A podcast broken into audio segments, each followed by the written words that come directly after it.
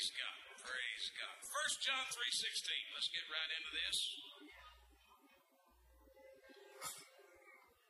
Guy asked me one day in Arkansas, said, "You lived around here all your life?" And I said, "Not yet." Hallelujah.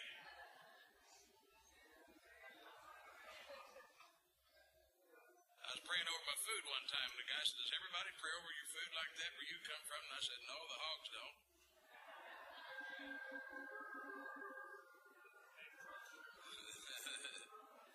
Hallelujah. I'm asking God to deliver me from being a smart mouth, and I haven't had much success with it. Hallelujah. Hallelujah. Praise God. Now, when I was in school, I was always in trouble for being a smart mouth.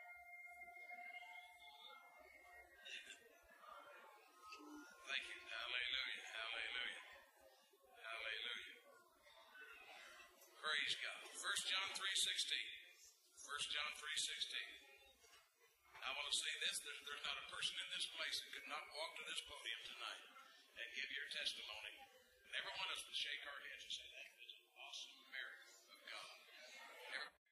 Everybody here. Everybody here. Hallelujah. Everybody here. It's a miracle. It's a miracle what God done in your life. And the miracle is you're still flying. Hallelujah. You're still hanging in there. Praise God. Praise God. We've got people here from every walk of life. We've got, just name it, people with degreed people and Brother Pippin, great old-time friend of mine. Now he's an old friend of mine. I don't mean longevity. I mean just old. Hallelujah. And we've been friends for years, and he was an FBI agent. FBI agent. Hallelujah. If I'd have stayed in the world, he'd have stayed in the world, I'd have been paying him off. Hallelujah. Hallelujah. Praise God. No, he don't look at me like he'd take a payoff. Hallelujah. The untouchables. Hallelujah. Praise God. But every walk of life, and everybody here can give their testimony, and you say, "Man, that is so awesome what God has done in their life." Hallelujah. Hallelujah. Let's consider the Word. Hereby perceive we the love of God. Now, how do we perceive His love? Hereby perceive we the love of God. We perceive it because He laid down His life for us. And we ought to lay down our lives for the brethren.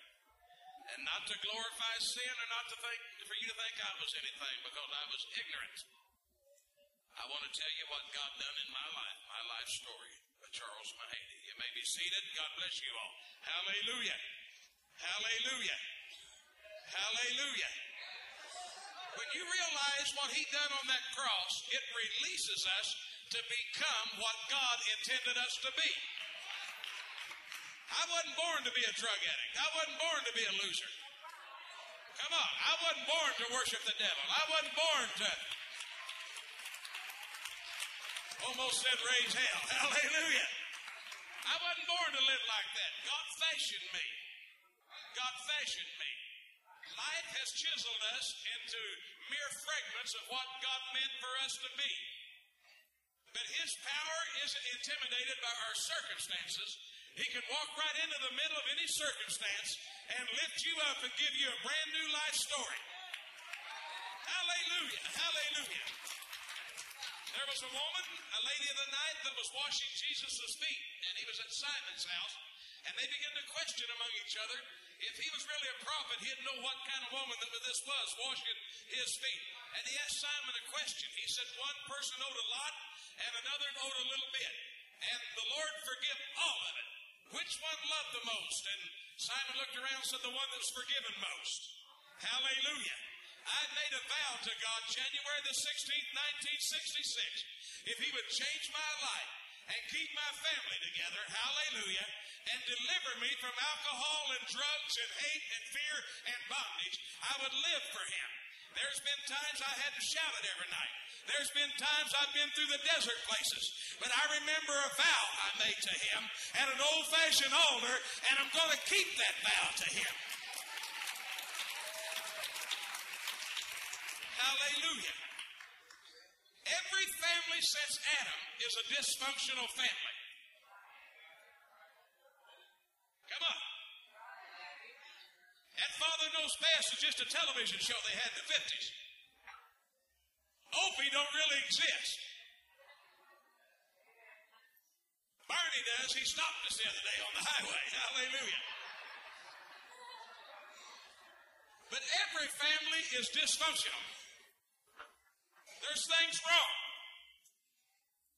But there was things in my family that not only made my parents were dysfunctional, but it bled over into us kids. There's a term now that sociologists and psychologists use. It's called toxic parents. They put their poison into their children. My father was bigoted and prejudiced, and he put that in me. My father hated people. He was bitter at me, and he put that in me. My earliest memory is seeing my dad cut my mother's throat with his knife. The only time I ever heard Jesus' name mentioned in my home was when somebody was cussing. Everybody in my family drank and cussed and fought. I remember my dad would stand me up on a bar in a nightclub, and I'd entertain the whole nightclub by telling little jokes and little dirty songs and stuff like that. They was putting that life into my life. My father was bitter because of the way he was raised. And his father was bitter because of the way he was raised. My great-great-great-grandfather was an alcoholic. My great-great-grandfather was an alcoholic. My great-grandfather was an alcoholic. My grandfather was an alcoholic.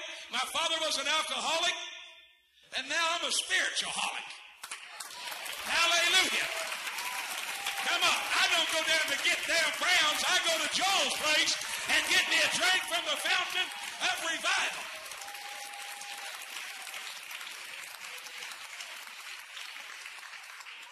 I lived in a neighborhood where the cops wouldn't come into our town or our side of town after dark.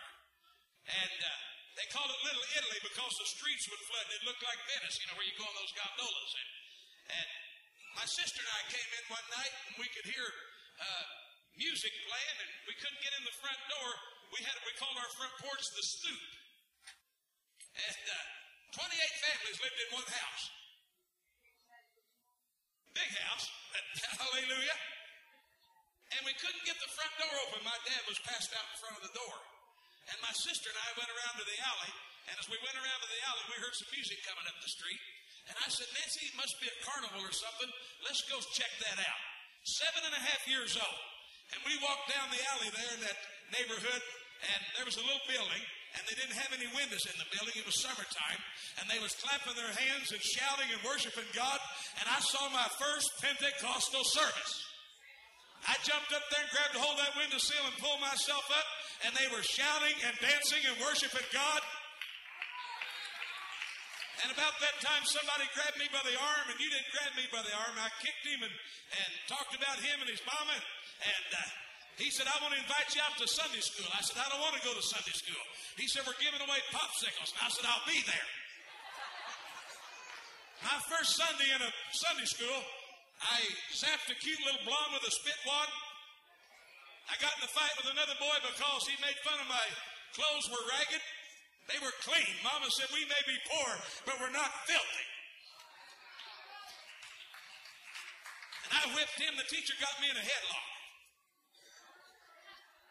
He said, you're going to come to a crossroads in your life, boy, someday, and you're going to have to make a decision. It'll probably be on death row just before they strap you in the electric chair. But you remember this. Jesus Christ died for you because he loved you. And I said, he doesn't love me. He said, if you would have been the only boy alive, he would have still came and died for you on that cross. I went home and my dad had got up and was in the kitchen making some coffee and had the radio on, listening to one of those redneck Buck Haggard or somebody, Your Cold Cheating Heart. And I never slept in a bed till I got old enough to go to reform school. And I slept on the couch. And I laid there on the couch and I pulled an army blanket up over my head and I saw a vision. I saw the most beautiful road leading up out of that filthy apartment. And I saw that road make a Y and I saw my family going down to a burning pit. And I saw me make a decision and turn and headed towards a beautiful city God showed me as a little boy. And God told me back there laying on that couch in the ghetto, someday you're going to carry this gospel to your generation. I was in prison twice. I was in jail over 40 times. I was a Satan worshiper. But one day a preacher came and preached to me, and God brought that back to me. Through the bitterness, through the hurt. I remember some years in school, we'd go to 8, 10, 12 different schools a year.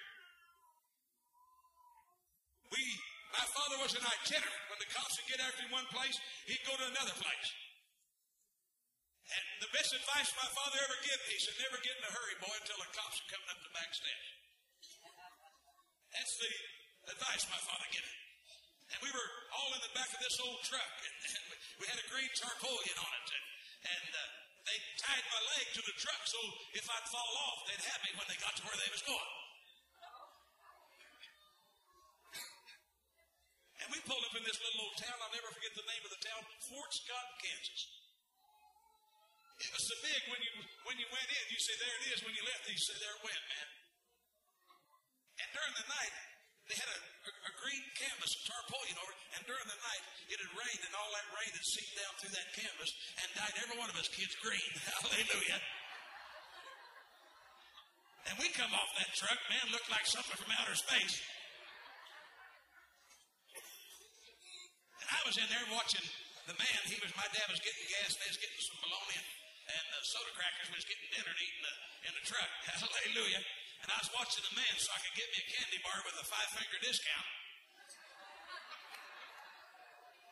And while I was standing there watching that, I looked up and that truck was leaving. There I stood, just a boy.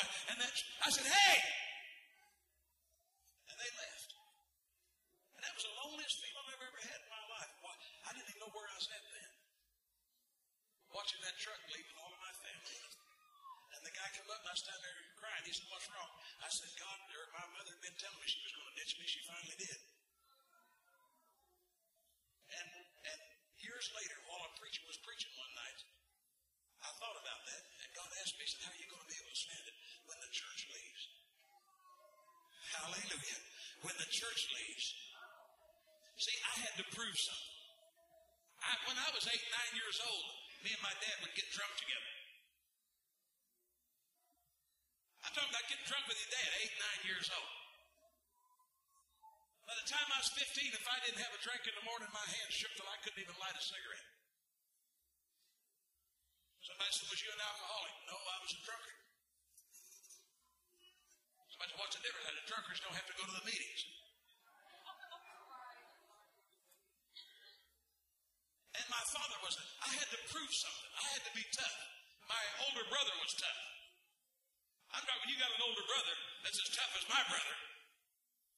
You have to prove something. And buddy, there wasn't nothing I wouldn't do. We burned our school up one time.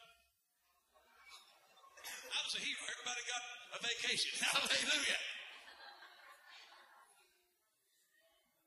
I was busted the first time by the law when I was 9 years old for burglary and grand larceny.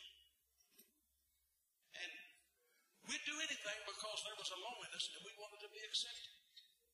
Nobody came to our neighborhood with a bus saying, would you kids like to go to Sunday school? They didn't want us poor kids in their Sunday school. Come on.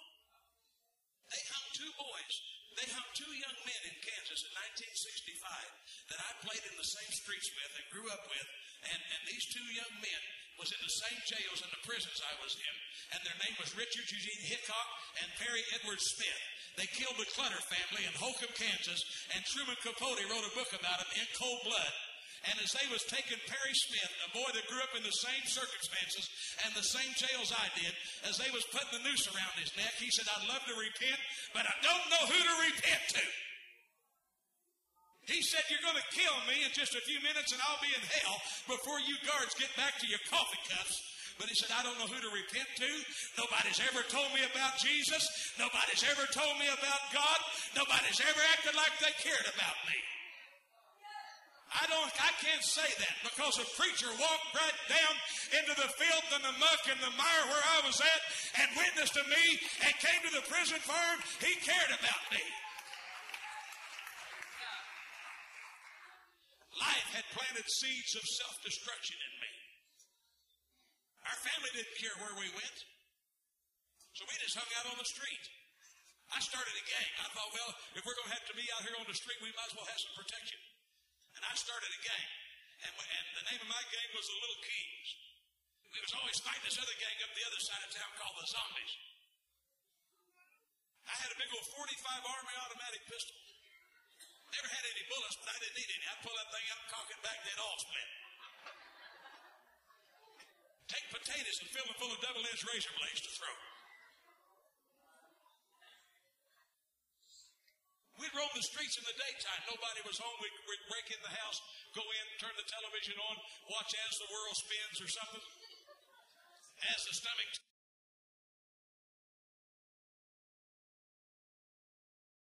Take anything we could find. And we like the feeling in the gang. That's the reason the gangs are having a revival, because the parents could care less what the kids do. Come on.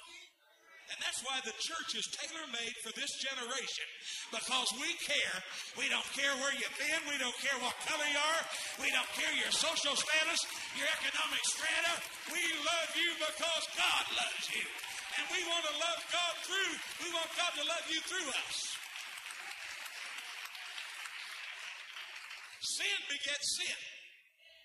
You don't just sin and sin one time. You write a hot check to cover up that hot check. When I was in Kansas City, I had so many checks bounced, so they thought I owned the ball team there. We'd get these girls that thought they were so foxy. You don't like to show their little sweet self. We got someone praying around the church. Like to wear them slits and all that stuff in their dressing, man. Show a little of that leg. Hallelujah. Come on. It's the truth, ain't it, Bishop? Boy, I could spot them. I could spot them in a New York minute. And you know what we'd do? We'd take those babes and lock them up and shoot them up with heroin about 3 times a day. For about 2 weeks, and we put them out on the street and make them raise money for us. See, sin begets sin. Sin begets sin. You don't just sin and say, "I believe I'm going to sin here," but then because we was in alcohol, Boone's Farm, Strawberry Hill, Mad Dog 2020, Ripple, used to drink Aqua Velva shaving lotion.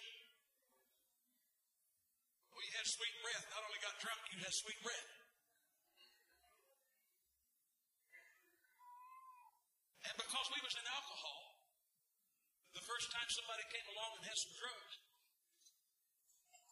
we was ready to try that, because alcohol wasn't giving us the high we wanted anymore. I never did smoke much pot, because we thought that was for old women and sissies. I used to like take something we could cook down and draw it up in a needle and shoot in your arm. See, everybody says how good drugs feel. You open a magazine, you see an advertisement, and you see young people, they all look like Lee Majors and Farrah Fawcett. Come on. You don't see any old, fat, wore-out people like us. It's all young, good-looking people. I think they ought to make them show the other side of the picture. When alcohol and drugs has got a hold of your life, and you'll do anything for a fix. Young people turn the television on. It's got some gal twisting around in Calvin Klein jeans. I think that they need to make them show what happens when that girl gives herself and she gets AIDS and transfers it to her little baby and everything. We need to show the other side of the picture. I got news for you, honey. Sin ain't pretty. Sin ain't pretty. Come on, the devil wants to take you young people and tear your life apart.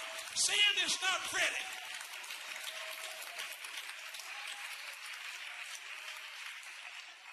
Once you take drugs, man, I'm telling you what, the first time I shot up, I got sick, and then I felt a rush. And I like the way drugs make me feel. I don't get up in places and tell kids drugs don't make you feel good. They make you feel good. They smoke a joint, feel like you're about 7 foot tall. They can tell you they just bombed Washington, you'd laugh about it. Then you come down, you get the munchies. Eat anything that don't eat you first. Take speed, run around, your eyes great big, chewing gum. Wash my Harley Davidson 47 times a night. Hallelujah. Mow the yard, paint the house.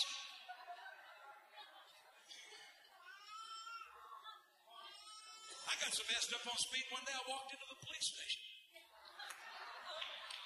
and lied to the detectives after giving a lecture on crime prevention. One of them was a friend of mine. He said, "You want to live, Mahaney?" And I said, "That'd be nice." He said, "You better get your hide out of here or we're going to shoot you." Hallelujah. See, you're not thinking rational. Another time we got on acid. We sat and watched a street light change for 6 hours.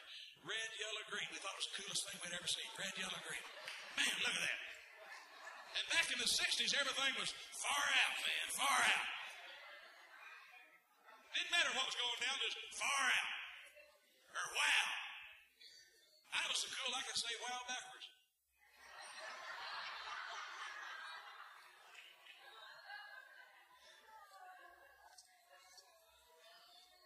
they don't tell you what it's like when drugs has got a hold of you and the veins in all your arms have all collapsed.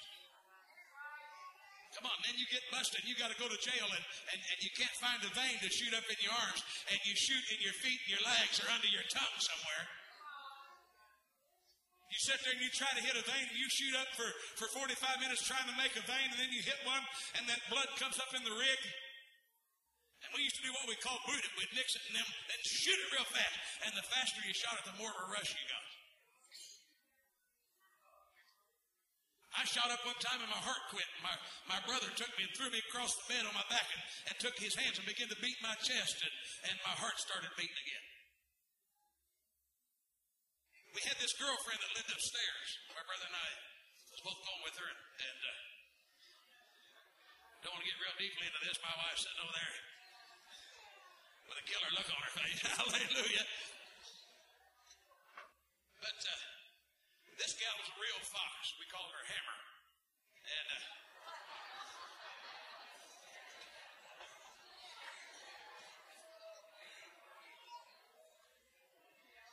And she had another boyfriend that lived across town. And he was shooting some dope that died on it. He died on it. It killed him. I mean, turned his toes up, man.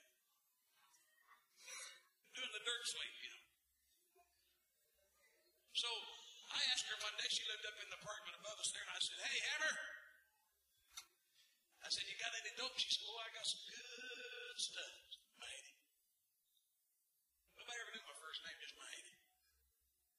I said, "Can you get it broke down?" She said, "Yeah." I got it there and got it in a rig.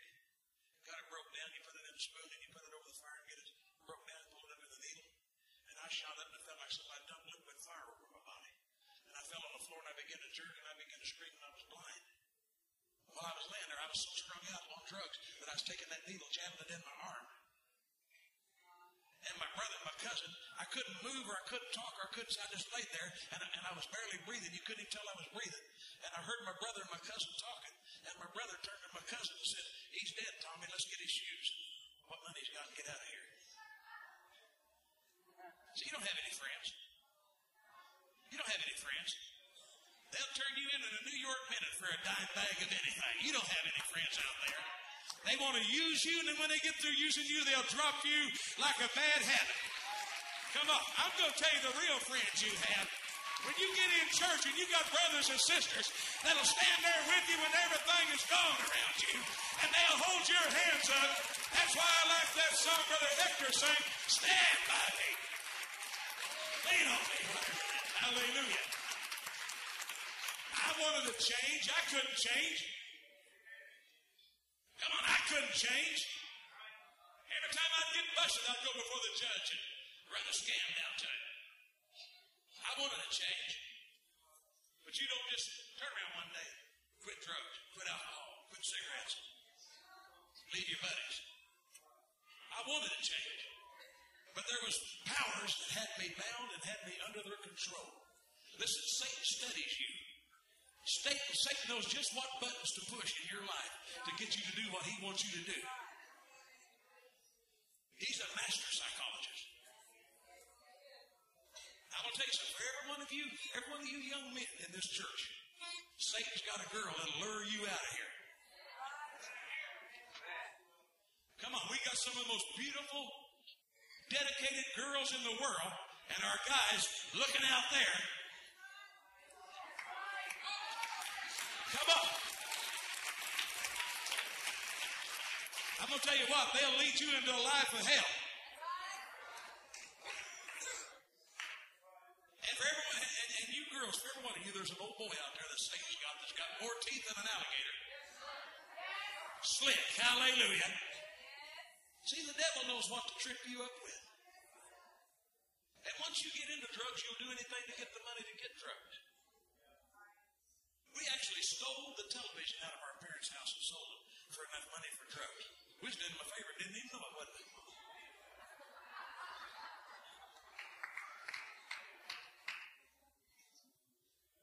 We just need to fix real bad. I had this buddy of mine. My sister sent me a clipping out of the paper. They found him dead under the overpass not long ago. And his name was Camo. And his mother just bought a brand new covered television, one of the first in the hood there. And I said, man, let's rip off the old lady's TV. He said, okay, Mahaney, you're not real hard to talk about that. So he said, how are we going to get it down to the fence? That's a guy that buys stolen goods. And I said, I don't know. We looked across the street, some kids had been playing the little red wagon. So we sneaked over and ripped that kid's wagon off. And brought that big old color television and put it up on that wagon. Going down the street with that thing. I had on gold cowboy boots, straight gold with the toes cut out. A fur coat with no sleeves in it. Big old bushy beard, my hair stuck straight out, looked like I'd kissed a light socket. A black patch over my eye. And I was the clean-cut one of the duo. And we're walking down the street, and the cop pulls up and says, halt. Just keep walking. I didn't want to talk to any cops that day. He said, halt. He pulls over in front of me. He said, where are you going? I said, man, we're just out walking. He said, what are you doing with a wagon? I said, we're pulling that sucker with us, man. He said, what's under that quilt? I said, nothing. Sticking up that eye. He said, you're Charles Mahaney, aren't you? I said, who?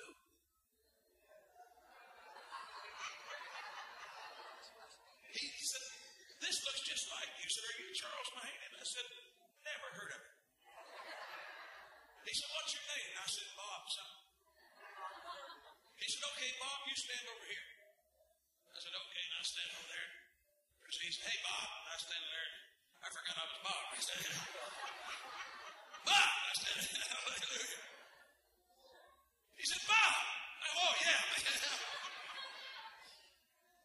He said, tell me where you got the television.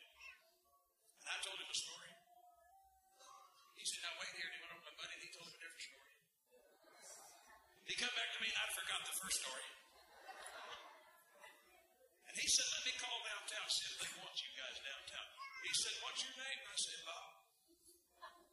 He said, I'll check you out, Mahaney. And he called downtown. The mess sergeant said, whatever you do, don't bring those idiots out of this place. He said, if you don't have enough on them to send them to the penitentiary for at least 10 years, don't bring them to this police station. Last time I was in there, I howled like a wolf. I put the pillowcase in the commode and flooded the jail, and I bought up pieces of toilet paper and threw it at the guards when they went by. Listen, you're in bad shape when they kick you out of the jail. And I'm not talking about a little one-horse town. I'm talking about a town about 5 times the size of Beaumont. See, you don't think. You're crazy. You're irrational. I was walking down the street one day, and my friend told me, he said, this cop's looking for you. And I said, you tell that cop I'm looking for him. About that time, there come the good officer. And he said, have you got any identification? And I said, no, I burnt my draft card. A junior Red Cross card. He said, if I ever catch you again without any identification, I'm going to give you 90 days in jail. They called it V&I back then, vagrancy and investigation. So I went home, got me a cereal box.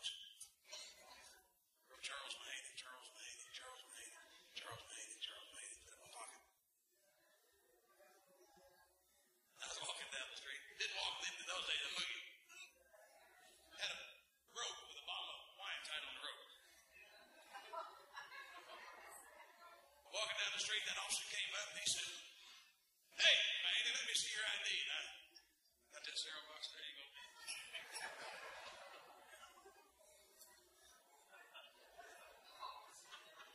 He said, "This ain't any good," so I took off my coat and threw it. I said, "It's no good either." Took off my shoes and I said, "It's no good either, man." Hallelujah.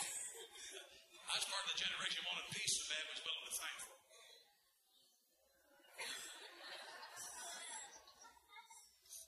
So he said, "You're going to jail." I said, "No, I'm not." He said, "Yeah, you're going to jail." I said, "No, I'm not. I went to jail yesterday. And the day before that. And the day before that I went twice. I'm not going to jail today." He called out 5 carloads of cops. I went to jail, man. I woke up and this dude was leaning right over my bunk, and I started to hit him. I didn't know whether he was going to mug me or kiss me. It ain't funny in there. Come on, it ain't funny in there. When I was 16, I slept with a bar of soap with razor blades in it to keep those guys away from me. It ain't funny in there. Some of you boys think, boy, if I go to jail, everybody would think I was cool when I got out. Uh-huh. You may talk like a man when you got out, but you'll be a mama. It ain't funny. And I started, he said, "Wait a minute, man." No, he said, "Aren't you Charles Mahaney?" I said, "Yeah." He said, "I can get you." He said, "Can you buy me any dope?" I said, "I can buy you anything you want me to buy you." He said, "I've got money." We didn't say money. He said, "I've got bread." He said, "I've got a ride." He had a brand new ragtop. That's convertible. Hallelujah. I was talking about riding the hog one day. The woman looked at him and said, "How did you stand on that shoulder, brother?" Hallelujah.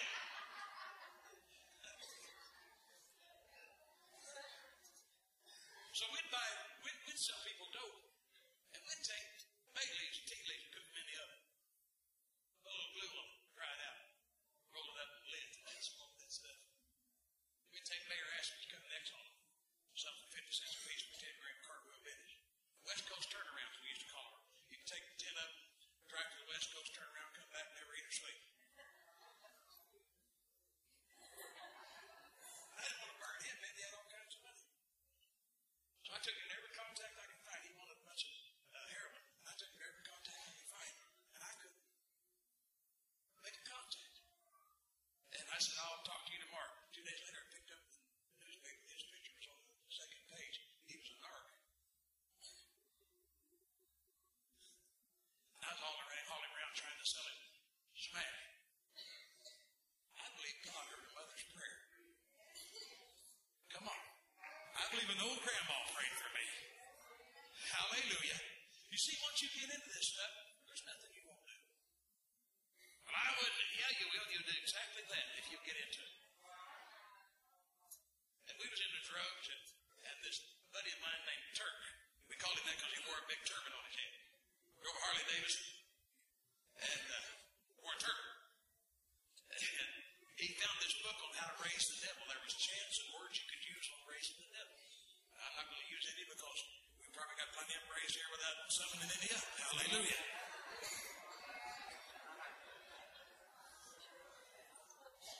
And we've been raising the devil naturally, and figured we might as well try spiritually. So we got off into this stuff. Listen to some of the acid rock groups. We just get messages off all those records. And you're going to think I'm crazy. But some of you guys that's been on drugs will know this.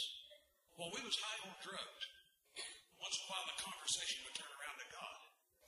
And I'd begin to talk about God, and I'd feel conviction on my soul. And God would deal with me while I was on drugs. Come on. Come on. God will walk through anything to get one of his children.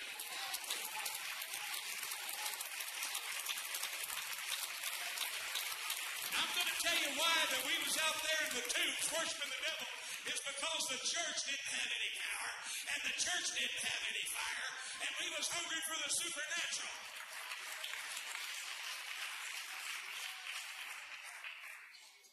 I wore about those times I wore a big old black cape and a black shirt with a priest collar, just like a father would wear in the Roman Catholic Church. I wore a priest collar and my hair dyed black. White stripe down the middle. Big old cross. So I turned it upside down. The mustache and a goatee. I said, messed up on acid, it's crazy.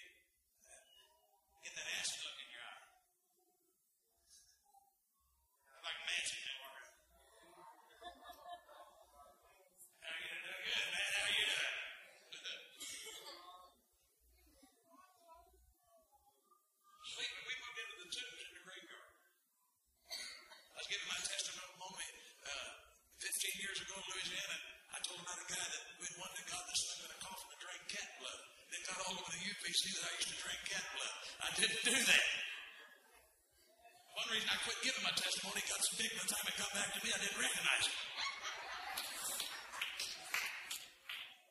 But we must know, I have been in Satan worship services where I have seen more enthusiasm for people worshiping a lying devil than I have some Pentecostal people worshiping the Lord Jesus Christ. I know people in the Middle Eastern religion and Satanism that get up 4 hours before daylight and chant and pray to the devil 4 hours before daylight. And if I called a 6 o'clock prayer meeting in the morning, you'd be griping and cussing about it for 6 months. And we wonder why they're beating us. We need to rise up. Our pastor told you the devil don't have anything that can come close to what we've got.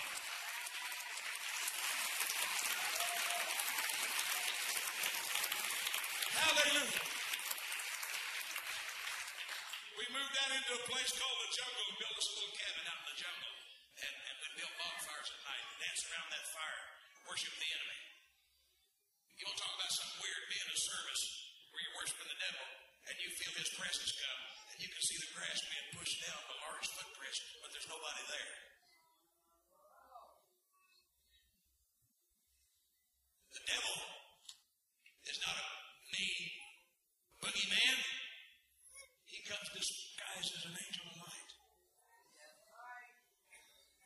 We was in the Vatican a year or so ago, my wife and I in Rome, and they had pictures of those angels up there, the angels of God. And you know how they depicted angels of God? Little naked babies. Shooting some idiot with a bow and arrow. God's holy angels. Little naked babies.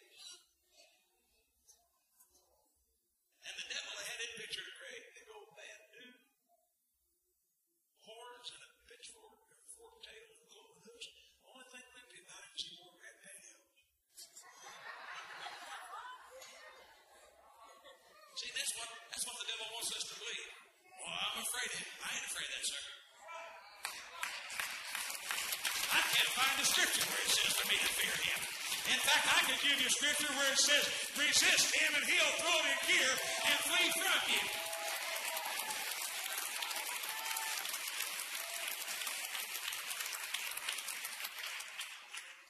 And I want you to know, I know this, and I cannot tell you how I know, but I want you to know this.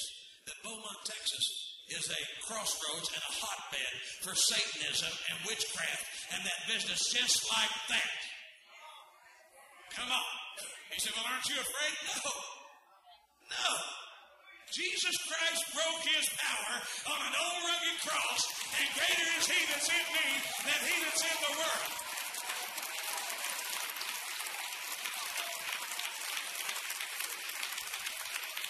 Not afraid of every bald-headed, buck-toothed, knock-kneed, yellow-bellied, bow-legged, skimp-backed devil.